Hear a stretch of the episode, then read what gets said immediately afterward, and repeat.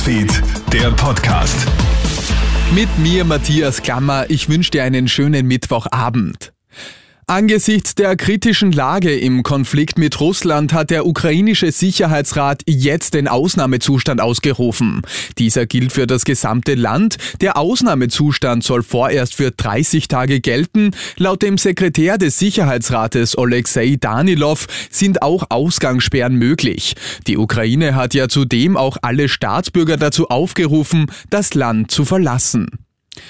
Bitte verlass dich nicht blind auf Antigen-Schnelltests. Forscher aus München schlagen Alarm. Viele der angebotenen Selbsttests würden das Omikron-Virus nicht richtig erkennen.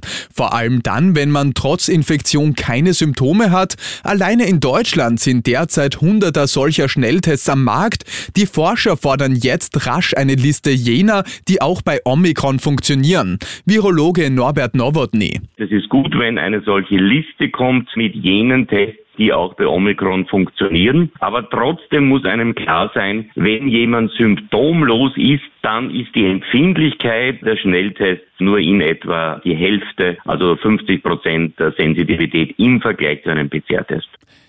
Es ist fix, der Energiekostenausgleich kommt in Form eines Gutscheins zu dir nach Hause.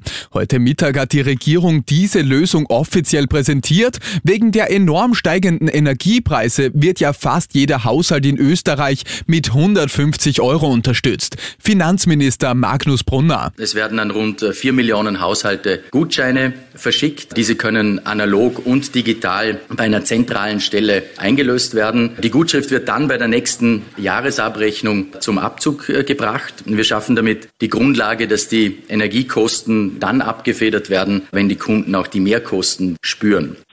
Weg mit der Maske im Supermarkt. Die Gewerkschaft steigt auf die Barrikaden. Anders als im Non-Food-Handel sollen die Mitarbeiterinnen und Mitarbeiter in den Lebensmittelgeschäften ja auch nach dem 5. März weiterhin Maske tragen. Das sei nicht nur enorm belastend, sondern auch schlichtweg unfair, so die Kritik. Auch Rainer Will vom Handelsverband hofft, dass die Masken für die Supermarktmitarbeiter fallen. Hör mal. Je wärmer die Temperaturen werden, desto belastender ist es natürlich, die Maske so viele Stunden lang zu tragen. Und darüber hinaus gibt es natürlich beschwerliche Arbeiten, wenn man vom Regalschlichten bis hin zu anderen Tätigkeiten ausgeht. Was für ein besonderes Geburtsdatum. In Israel ist gestern ein Kind zur Welt gekommen, also am 22.02.2022. Doch es wird noch verrückter. Der geplante Kaiserschnitt hat zudem um genau 2.22 Uhr Nachmittag stattgefunden. Selbst die Temperatur im Operationssaal soll bei 22 Grad gelegen sein.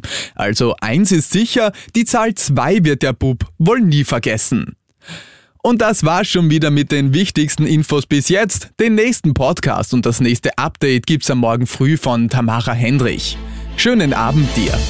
Krone Hits, Newsfeed, der Podcast.